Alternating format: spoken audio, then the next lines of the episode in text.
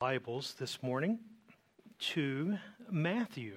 We're going to be in the book of Matthew this morning as we are five days away from Christmas.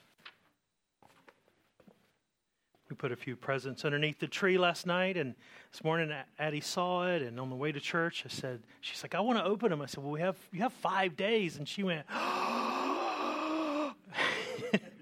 with the greatest expression. Uh, see those things again through through the eyes of my kids. It's just a wonderful experience. when we think about Christmas, we we often have to answer, and we often get asked what the question, uh, "What child is this?" What an appropriate song that leads right into my sermon this morning. What child is this? Uh, recently, I don't know if many of you or any of you have heard, the Victorian Premier has recently said that Christians who believe in the Bible are bigots. And what we believe is quackery. Because we accept God's definition of sin, we accept God's definition of gender. And there's a battle, brethren, battle for the truth.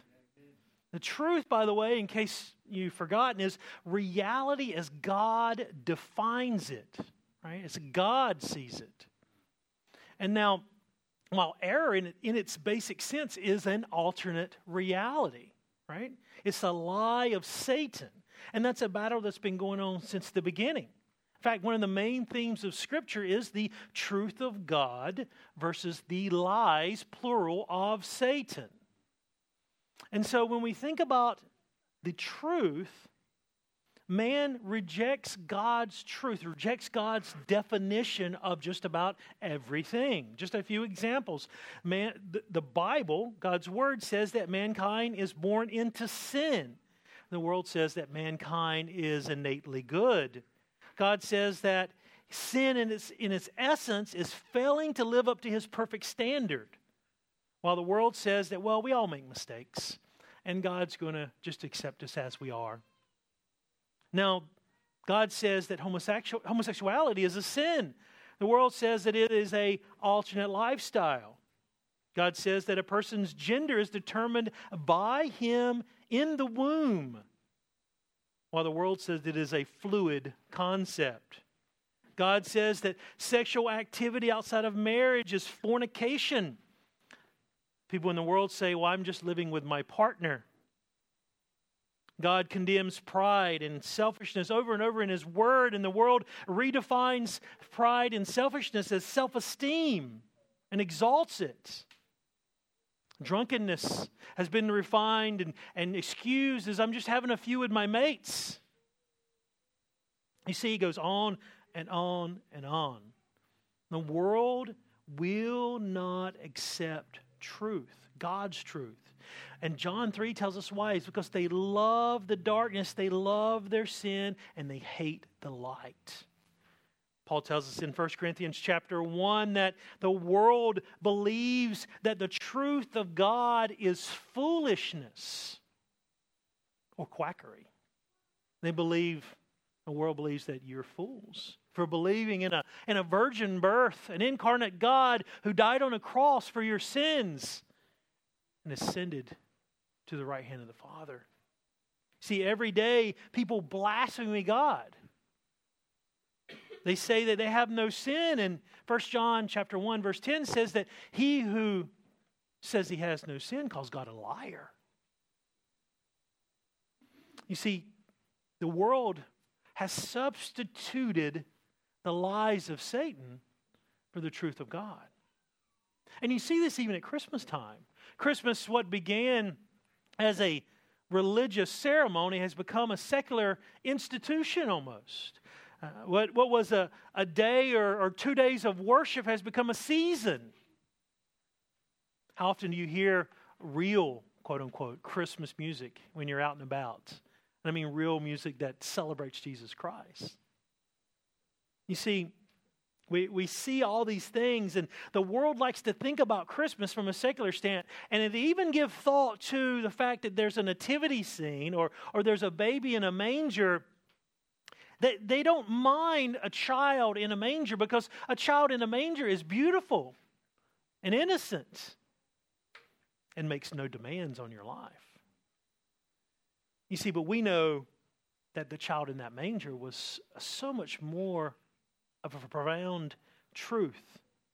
See, the world rejects the truth about Christ or they're indifferent to him, which is even worse, while true worshipers will ask the real question. The question is, what child is this? We're going to be looking at Matthew's chapter 1 and 2 this morning as we and as we look we're going to be examining these and, and matthew is is proving or trying to prove to those that who are reading his gospel that jesus is the one true king. Now we know because we know the end of the story that as king of israel he was rejected and despised by his people. He was crucified. He rose again on the third day and ascended to the right hand of the father and he rules in a spiritual kingdom and it's through the spiritual kingdom that has been offered to the Gentiles. And so he is our King and our Lord, and one day he will return in glory to take up his throne, David's throne. Well, what we're going to see this morning in Matthew chapters 1 and 2 is we're going to see a child of David's lineage, we're going to see a child of divinity, a child of decision, and a child of divine purpose as we look through this chapter. So let's go ahead and read, and I'm going to read these sections as we talk about it rather than reading the whole two chapters at the beginning. So let's go ahead and start, and we'll read verses 1 through 17. Chapter 1 of Matthew. The record of the genealogy of Jesus the Messiah, the son of David, the son of Abraham. And Abraham was the father of Isaac, and Isaac was the father of Jacob, and Jacob was the father of Judah and his brothers. Now, Judah was the father of Perez and Zerah by Tamar. And Perez was the father of Hezron. And Hezron was the father of Ram. And Ram was the father of Amminadab. And Amminadab was the father of Nahshon. And Nahshon the father of Salmon. Now, Salmon was the father of Boaz by Rahab. Boaz was the father of Obed by Ruth. And Obed was the father of Jesse. And Jesse was the father of David the king. Now, David was the father of Solomon by the wife of Uriah, and Solomon was the father of Rehoboam, and Rehoboam was the father of Abijah, and Abijah was the father of Asa. And Asa was the father of Jehoshaphat, and Jehoshaphat the father of Joram, and Joram the father of Uzzah, and Uzzah was the father of Jotham, Jotham the father of Ahaz, and Ahaz the father of Hezekiah. Hezekiah was the father of Manasseh, Manasseh the father of Amon, and Amon the father of Josiah. And Josiah became the father of Jeconiah and his brothers at the time of the deportation to Babylon. So that's there right there, verse through 1 through 11. We're getting an emphasis here. And I wanted to read this to you because Matthew is dealing with two things here. He's dealing, first of all, that, that Jesus is the son of Abraham. He's a, he's a fulfillment, a partial fulfillment of the Abrahamic covenant. If you remember in Genesis chapter 12, verses 1 through 3, God said, He gave Abraham a land promise, a seed promise, and a blessings promise. And that blessing promises all the nations of the earth will be blessed through you. Jesus is of Abraham's lineage, and it's through Jesus Christ that we, the Gentiles, receive that blessing. Now, Matthew through verse 11 has given us the lineage up to and emphasizing King David. Right? He's emphasizing David as king in that kingly lineage. And we'll continue, all right, in verse 12. Now, verse 11, by the way, was the last king that ruled Israel physically. From that point on, there were no Davidic kings. In verse 12, after the deportation to Babylon, Jeconiah became the father of Shealtiel, and Shealtiel the father of Zerubbabel, and Zerubbabel the father of Abihud, Abihud the father of Eliakim, Eliakim the father of Azor, Azor was the father of Zadok, Zadok was the father of Akim, and Akim the father of Elihud. Elihud was the father of Eleazar, Eleazar the father of Matthan, Matthan the father of Jacob, and Jacob was the father of Joseph, the husband of Mary, by whom Jesus was born, who is called the Messiah. So all the generations from Abraham to David are 14 generations. From David to the deportation to Babylon, 14 generations from the deportation of Babylon to the Messiah, 14 generations. So, Matthew, here in this genealogy, and, and the reason I wanted to read it is because Matthew is emphasizing the, the lineage of David. He's emphasizing that this is a kingly lineage. So when you think about that child born and we see him in a manger, he was born king of Israel. And he still reigns as king of Israel. He has no heirs and he is still alive. And he will return and take up David's throne. So, so Matthew here is trying to show us and those that are reading it that he is the rightful heir. He's the rightful king of Israel. He's the son of David. And one thing, and the reason I stopped halfway is to see the emphasis. Over and over, he repeats David's name. Now, God had made a covenant with David in 2 Samuel chapter 7, and he says, Your house and your kingdom shall endure before me forever, and your throne shall be established forever. How long is forever? It's forever, right? Even though there was no Davidic king ruling Israel at this time, in fact, we'll get into who was King Herod. But even though there's no Davidic king, Jesus is that promised Davidic king who would rule Israel forever.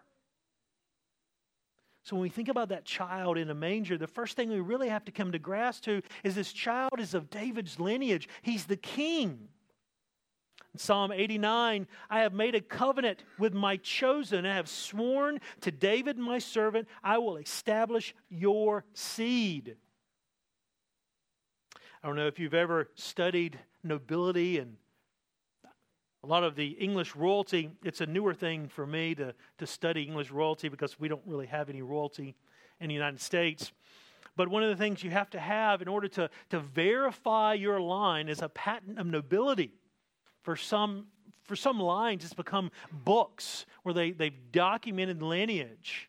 And this became popular in the year 1000 AD. They would have patents of nobility that would prove that your family was of noble lineage.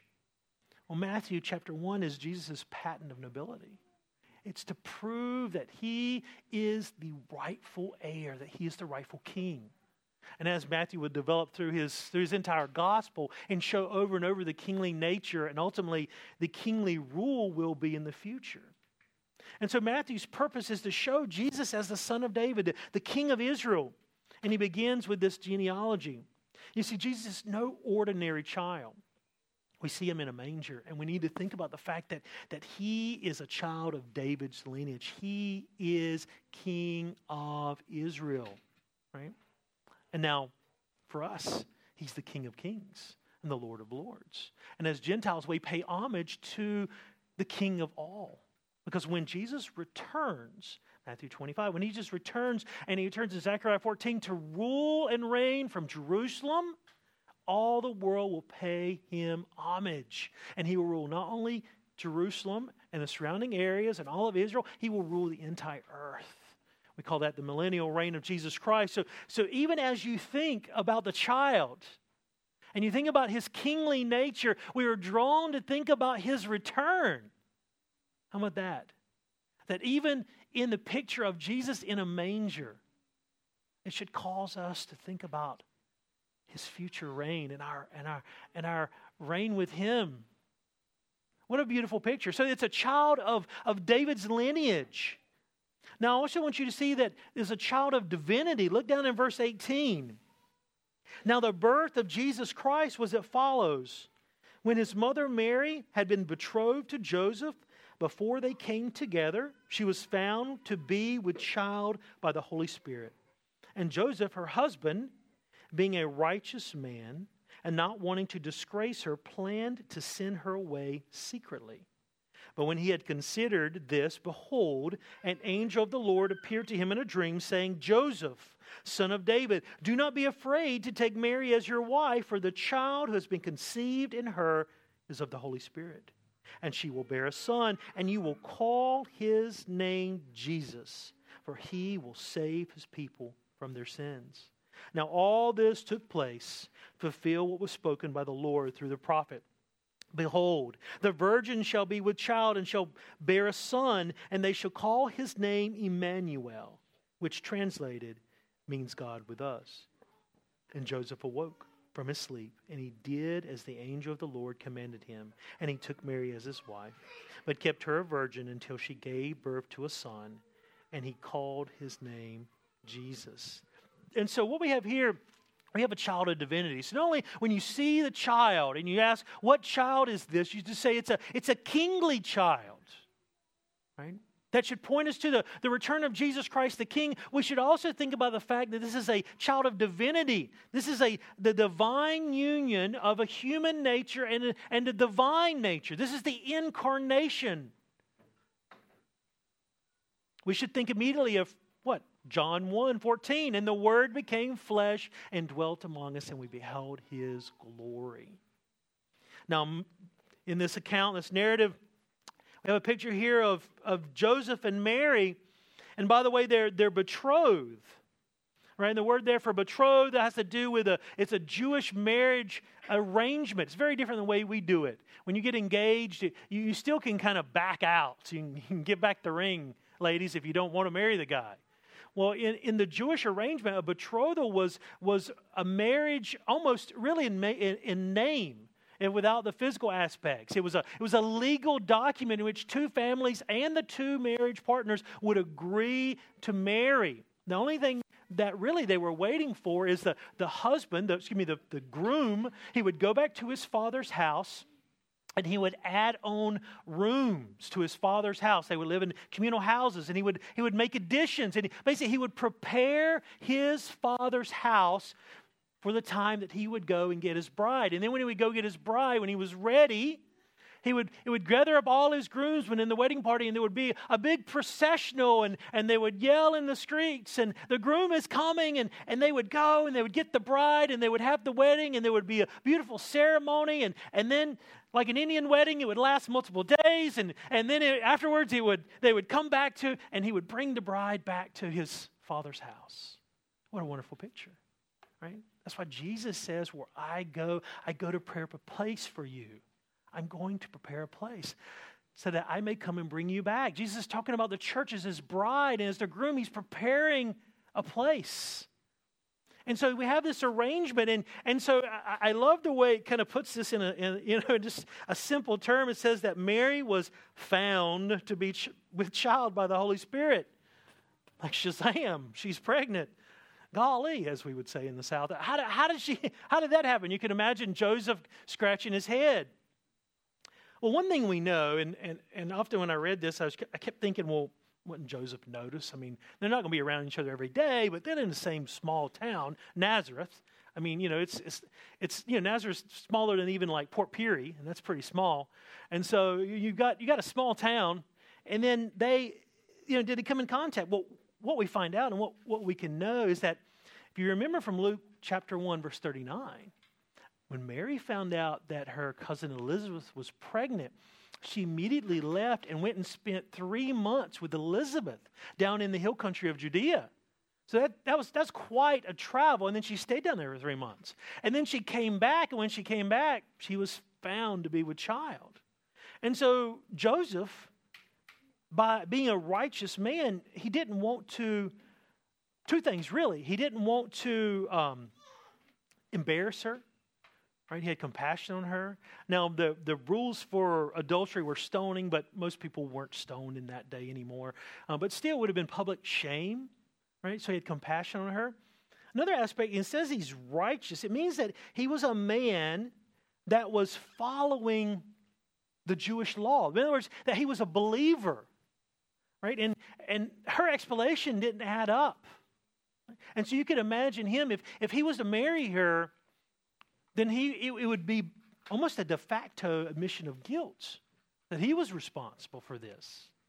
Plus, the fact that, that with her story not adding up, he, he decided the best thing to do was to put her away quietly, which the law actually in Numbers allowed for a divorce, a private divorce in the presence of two witnesses. So he was having compassion on her, and he wanted to fulfill his own requirements before God in regards to the law. But the thing about this child the child was not an ordinary child. The child was by the Holy Spirit. Now, we don't want to get crass because it's not like the pagan stories that you hear with Zeus and all of his exploits. This was a miraculous event by which the divine nature was joined to the human nature. Can we fully explain it? No. But this child had a divine nature and a human nature inside Mary's womb. This was a miracle. This is the virgin birth. The question is often, can you believe can you be a Christian and not believe in the virgin birth? And the answer is no. If you don't believe in a virgin birth, then you don't believe in an incarnate God. You don't believe in Jesus Christ, who is both the God man, right? You can't, if, if there's no virgin birth, then he's just an ordinary person. And so when you see that child there in the manger and you think about what child is this, not only is he king, but he's also divinity. He's divine. He's God incarnate. Now, Joseph, you could imagine, wanted to put her away, and he had decided in his heart, but verse 20 says that God intervened. And he said, Don't be afraid. You could imagine he loved her. And he was afraid of what, had, what, what she had done. And if her story was really, it didn't add up. I mean, who could imagine you? Someone comes to you and says, Why, I'm pregnant, and it was by God. God did it. I mean, that would be a little bit strange, right? As a, as a future husband, would, would you, what, what would you say? What would you do? Wow. Well, God intervened. He sent an angel, he sent a messenger to reinforce and to help him to understand exactly what was going on. And he said that do not, do not be afraid in verse 20 to take Mary as your wife, for the child who has been conceived in her is of the Holy Spirit. And he actually gives a command. He said, And you, verse 21, will call his name Jesus, for he will save his people from their sins. See, this is an allusion to Psalm 130. O Israel, hope in God, for with the Lord there is loving kindness, and with him it is abundant redemption, and he will redeem Israel from all its iniquities. Problem for the Jews is they, they didn't understand that Jesus wasn't going to redeem them from the hand and deliver them from the hand of the Romans. He was going to redeem them, he was going to ransom them from their sins. Matthew 20, 28, the Son of Man did not come to be served, but to serve and to give his life a ransom for many. You see, they were looking for a political Messiah, and Jesus says, I'm not going to save you. I'm not going to redeem you. I'm not, I'm not going to ransom you from the Romans. I'm going to ransom you, redeem you, save you from your sins.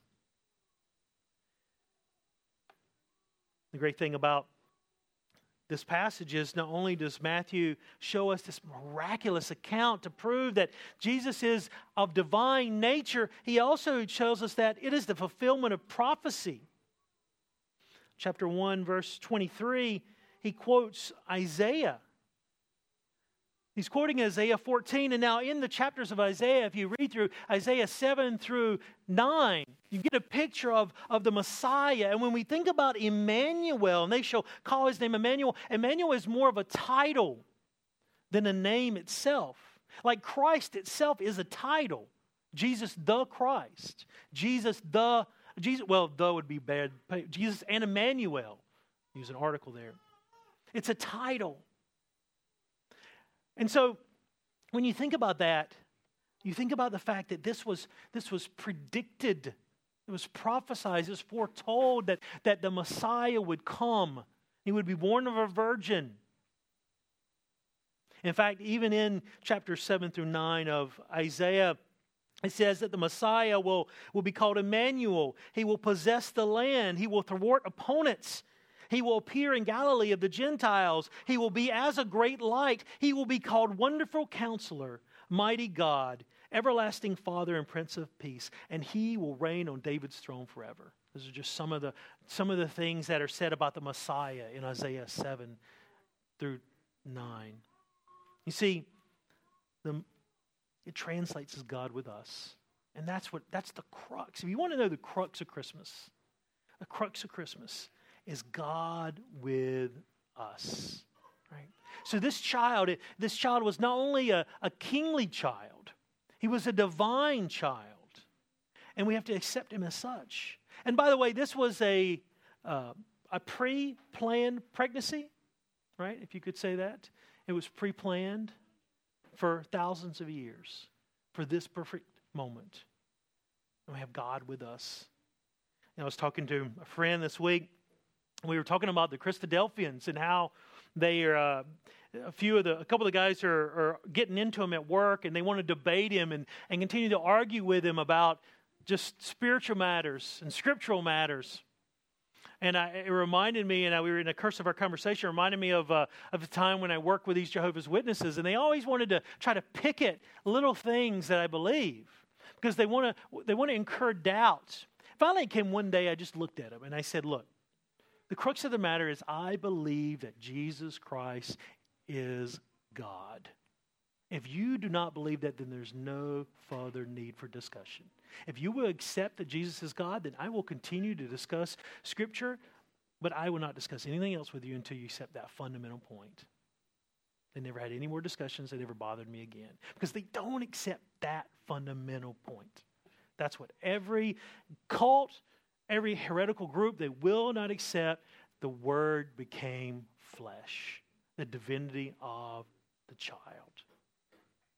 So not only do you have the divinity of the child, you have the, the kingly nature of the child, but you, you have the child that forces a response. Look at chapter 2, verse 1. Now, after Jesus was born in Bethlehem of Judea, in the days of Herod the king, Magi from the east arrived in Jerusalem, saying, Where is he who had been born king of the Jews? For we saw his star in the east and have come to worship him.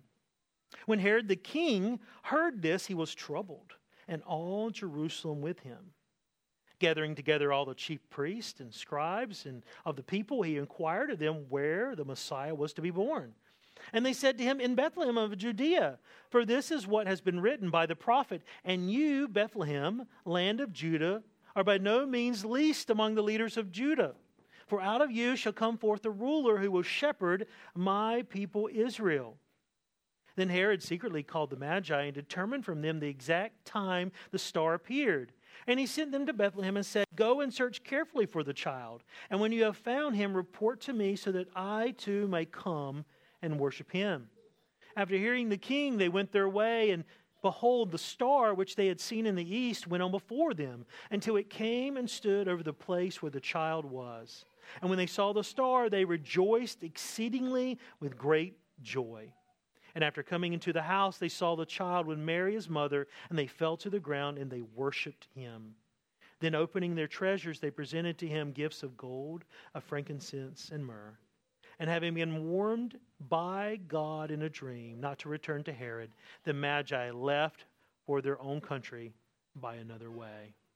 So here you have the Magi arrive in Jerusalem. Now, the Magi were a group of, of Medo Persians, group of, of Medes. They were, they were a caste of religious men, right? In fact, they, they specialize in astrology and dreams and the interpretation of dreams. Daniel would have been among this caste. You can read in Daniel chapter 1, verse 20. And now, most likely, these particular men knew of the messianic prophecies through the immense Jewish population still in Babylon. Now, one thing to remember at this time, more Jews lived outside of Israel than in Israel. And they were required once a year, or once in their lifetime, to make a pilgrimage. A, large contingent of Jews still lived in Babylon. A large contingent of Jews still lived in Egypt. Okay? And so you could imagine these Medes, they're still involved with a large group of Jews in Babylon, in Persia, and they see a miraculous sign. Now, we were about to have a, a convergence of Saturn and Jupiter tomorrow, actually. Right? So it's not going to happen again until I think it's 2080. So maybe my son will be able to see it twice. Who knows? But it's not going to happen again for a long time. And it's a convergence where they're, they're, they're basically so close together in the sky that they look like one star. Now, if you've noticed over the last month, they've gotten closer and closer and closer, and you kind of see it in the south of the sky. Now, I've heard from people that they, they're calling this the Bethlehem star, quote unquote. Now, the Bethlehem star was a supernatural star, okay? right? For those people that don't accept supernatural events, there's always some kind of natural occurrence to things. Right? If you don't accept supernatural, then there has to be some naturalistic explanation. And I'll prove to you. Look down in verse 9. After hearing the king, they went their way, and behold, the star which they had seen in the east went on before them and stood over the place where the child was. So it reappeared and it moved. It's not a supernova, right? It's not a, a convergence of Saturn and Jupiter. It was a supernatural event. And the Magi followed this. They were drawn by the Messiah's light. They were drawn by this supernatural event to Jerusalem, which they knew was what? Jerusalem was the capital of Israel. It's where the, the king of the Jews would rule. So naturally, they're going to go there and find out where this child is. And they come and they say, He, where is he who is born king of the Jews? Right? Now, by the way, you realize that's the same title that's on Jesus' cross, King of the Jews. So Matthew bookends his book, his gospel. The beginning, he's born King of the Jews, and he dies King of the Jews. And so, but look, look at what they did. Look at the Magi. Because the way that people respond to the child is just an example. It's indicative of how people respond to Jesus even now. The Magi, what do they do? They respond to the child in worship. They, they come and they say, We have come to worship him in verse 2. And notice they've come at a great distance. And this would have cost, they've come at great personal sacrifice. It would have been great cost, time, energy, finances. They would have been in danger on this journey. But also notice, very importantly, and this is a very important point Matthew draws out, they are Gentiles. Gentiles are coming to worship the King of Israel. Right? What a wonderful statement because as, as we go through the book of Matthew, and if we were to keep going through this entire gospel, we would see that the Jews reject their king, and then Jesus' kingdom is opened up to the Gentiles. Paul says that the gospel has come to the Gentiles so that, that we would make the Jews jealous that God is showing us his favor so that they would return and repent and believe in their true king. It's Romans 9 through 11. You see, these Gentiles, they, they responded to the light that they had. They wanted to worship, right? In verse 9, they, they rejoiced when they saw the star. Verse 10, excuse me, rejoiced with great joy. They came to the house in verse 11, and listen to this, and they fell to the ground and they worshiped him. They didn't worship Mary, by the way, as the Catholics say. They worshiped him. They were very specific. And they offered him gifts, expensive gifts frankincense, gold, and myrrh. And by the way, this is where we get the idea that there were only three wise men. Nobody knows for sure. Could have been 50. Right? We know there are three gifts, and people have assumed because there are three gifts that they each were carrying, what, one each. But most likely they traveled in a caravan. You wouldn't travel that far with just three people for safety reasons. So who knows how many it was? We'll have to ask the Lord when we get to heaven how many how many magi showed up. And by the way, the scripture doesn't give us any of their names. Many of you have heard names over the years. They just made that up because they thought it sounded good. In fact, some of the names have changed over the years. We don't know their ethnicity. We don't know where they came from. We just know that other than Medes, they were magi and they came and they worshiped, right? These are Gentiles and they brought expensive gifts and they worshiped the Lord. And that's how that's how we should respond, right? We should respond to the child who became a man who died on a cross for our sins in worship. Right? That's Christmas. I also want you to see, look at Herod. Okay, Herod's response was very different because instead of a response of worship, you have a response of resistance. You see, Herod, in verse 3, when Herod the king heard this, he was troubled, and all Jerusalem with him. Now, the thing about Herod, you got to realize this he was an Idumean. Or easy way to put it is he's from Edom. For those of you that remember Edom, Edom was a long what adversary adversary of who? Of Israel. Right? So the Jews looked at, at Herod, and rightly so, as an illegitimate king. And had disdain for him. And he knew it. And he hated it. You see, he was declared king by Augustus Caesar, and with Roman power, he ruled. He wasn't born king of the Jews, he was installed as king of the Jews. He was also called a friend of Rome, and, and he ruled from 37 BC onward.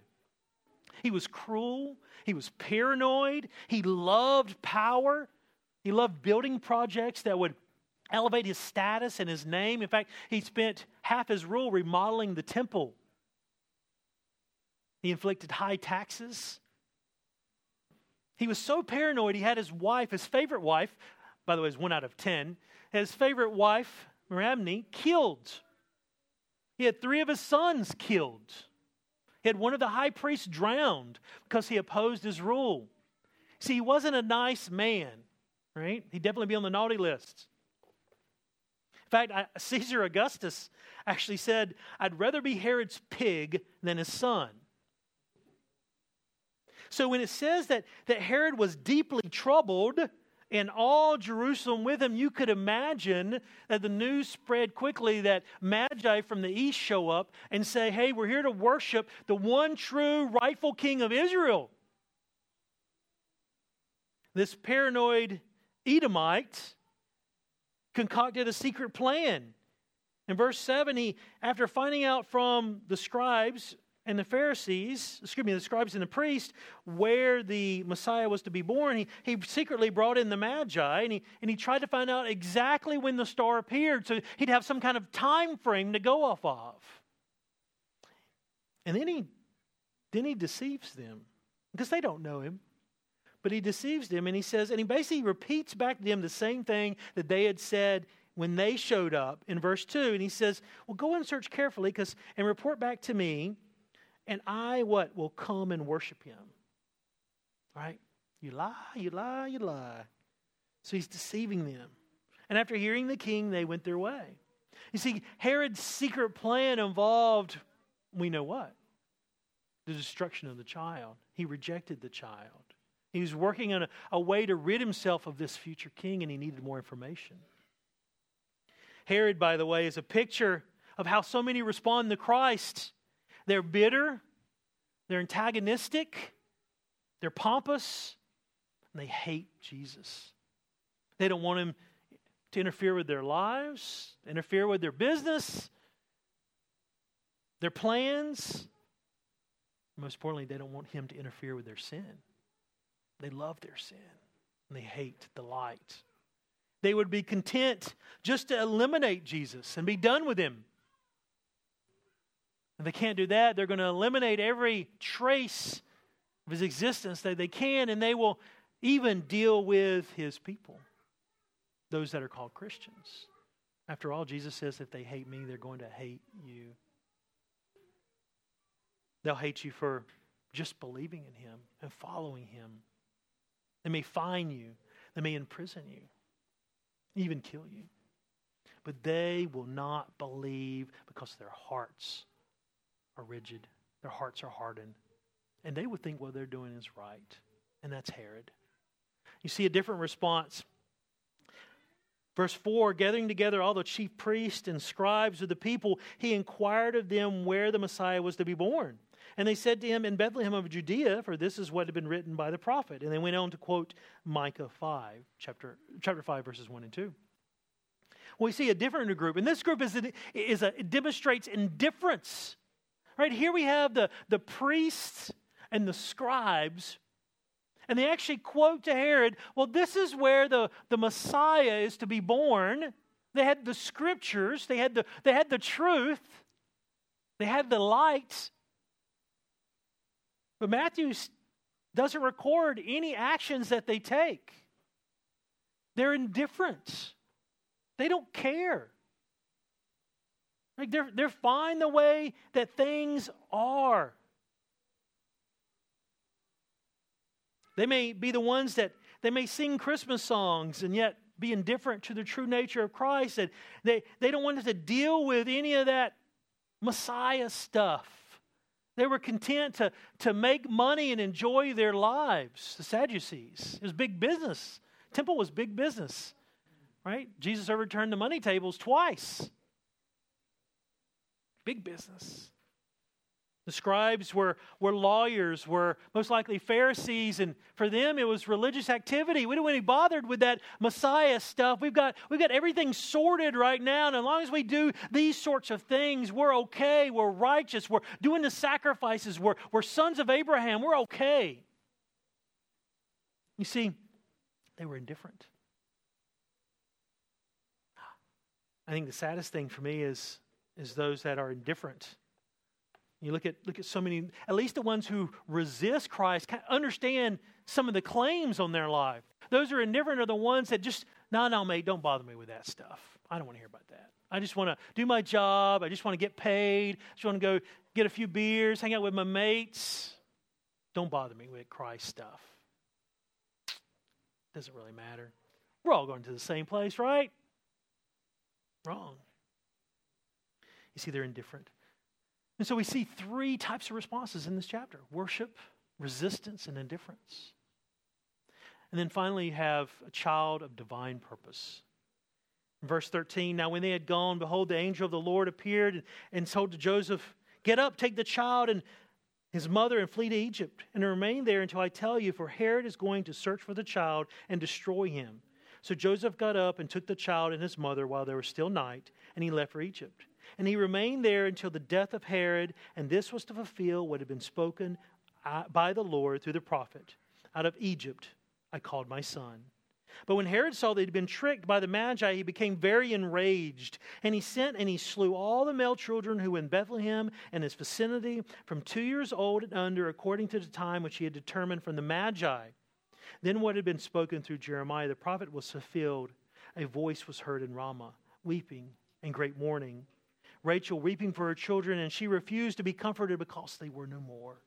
But when Herod died, behold, an angel of the Lord appeared to a dream in Joseph, to Joseph in Egypt and said, Get up, take the child and his mother, and go into the land of Israel, for those who sought the child's life are dead.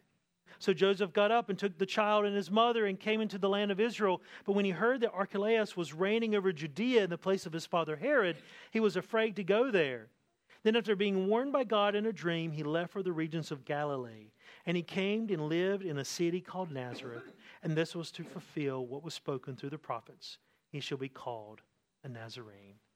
Really quickly, we'll finish up here. I want you to see that this happened, all of this happened according to the predetermined plan of God. Peter preaching in Acts, and he said, in his great sermon on the day of Pentecost, he said, You, you killed this man, and he was killed according to the predetermined plan of God. And what a great statement. Because nothing happened here by accident. It was all in accord with what God wanted. In fact, let me read it to you. It says that this man, delivered over by the predetermined plan and foreknowledge of God, you nailed to a cross by the hands of godless men and put him to death. But God raised him up again, putting an end to the agony of death, since it was impossible for him to be held in its power. See, all this happened according to the predetermined plan of God. And one thing I want you to notice as we've read through this, every section ends with an Old Testament scripture. Matthew is emphasizing that this happened according to God's plan, according to God's emphasis. It was orchestrated by God on purpose. So when you see that child and you think he, he's a king and he's God, and I've got to respond to him, but I also need to know that, that there was a purpose behind this. It wasn't an accident. And we see over and over the divine involvement. How many times did an angel come? Right? It's five times over and over and over. The angel even warned the Magi. It's not a coincidence, by the way, that, that he ended up in Egypt. It's not a coincidence that he ended up in Nazareth, a little podunk town, smaller than even Port Pirie, which I heard recently was one of the worst places to live in all Australia. I mean, what is Nazareth? Right? It's like Bethlehem. Would we even know Bethlehem if Jesus hadn't been born there? Would we even know Nazareth? Can you name another Israelite city? Israelite, excuse me, Israelite town from the first century AD? Right? Would we even know of these places if it wasn't for Jesus Christ? He said to be called a Nazarene. By the way, the idea was that he would be of humble means, that he would be a nobody, and he would come out of that. Right? He humbled himself. See, this was all part of God's plan. Nothing happened by an accident. This was no ordinary child. He was king, he was divine. It's a child that, that forces a response, a child of divine purpose. I saw recently on the news in Virginia and USA that someone put a cross with a red ribbon outside their home along with their nativity scene and some other Christmas decorations, um, even some pagan ones like Santa Claus and the like. And they, uh, the local homeowners association, which is a lot like a council here, they, they basically sent them a letter saying that you had to ha- you had to take down the cross. The cross was inappropriate at Christmas. You see, the world will reject, be indifferent to the real Jesus Christ. They want to think about that beautiful baby in the manger, but they don't have to think about the claims he has on their life. You see, they'll think about a baby in a manger for a month, but they don't want to think about the fact that he's king and he's God, right? And he's of divine purpose, and he makes claims on their lives. We just went through that famous Christmas carol, What Child is This? And, and in that Christmas carol, they asked the question, What child is this who is laid to rest on Mary's lap is sleeping, whom angels greet with anthems sweet, while shepherds watch are keeping? What child is this? Isaiah 9, 6 and 7 tells us what child. For a child will be born to us, a son will be given, and the government will rest on his shoulders, and his name will be called Wonderful Counselor, Mighty God eternal Father, and Prince of Peace. Jesus Christ is the child that grew into a man. He lived a sinless life in obedience to the law, and he died on the cross for your sins. He rose again on the third day and ascended to the right hand of the Father. And there he sits, awaiting the day when he shall return and take up David's throne and rule and reign as king. Is David King of King and Lord of Lord of your heart? As we celebrate Christmas, I, I pray that you enjoy your time, enjoy your friends, enjoy your family. But I also pray that you ask yourself, what child is this? Why are we celebrating? And that you would respond in worship. Let's pray. Heavenly Father, we just thank you. Lord, we thank you for your word that causes us to respond in worship and exaltation of the Lord Jesus Christ. We see him for who he truly is. He's not just some figurine in a nativity set, but he is born and was born King of the Jews, our King as well. As his kingdom is extended to the Gentiles, we and us, Lord, we thank you for that. We thank you that as we see a glimpse of who he is, we see that he is divine. He's the, he's the God man. He's God incarnate, fully man and fully God. And we thank you that it wasn't an accident, that all the events of his birth and even before were pre planned by you in your, in your providence, your sovereignty, and you worked all things out to your will. We see this in over and over in this account. And yet, Lord, we, we also see that we have to come to grips with who He really is. Help us, even as His people, as your people, that we would not be indifferent and we would get overwhelmed by the, the secular nature of Christmas and that we would remember Jesus Christ as Lord and God and He deserves our worship. And we thank you that we were able to worship you this morning as your local body, as these gathered believers in your church. What a wonderful time it is. And I pray that you would help us to, to dwell on these truths as we celebrate Christmas. We pray this in Jesus Christ. Wonderful name. Amen.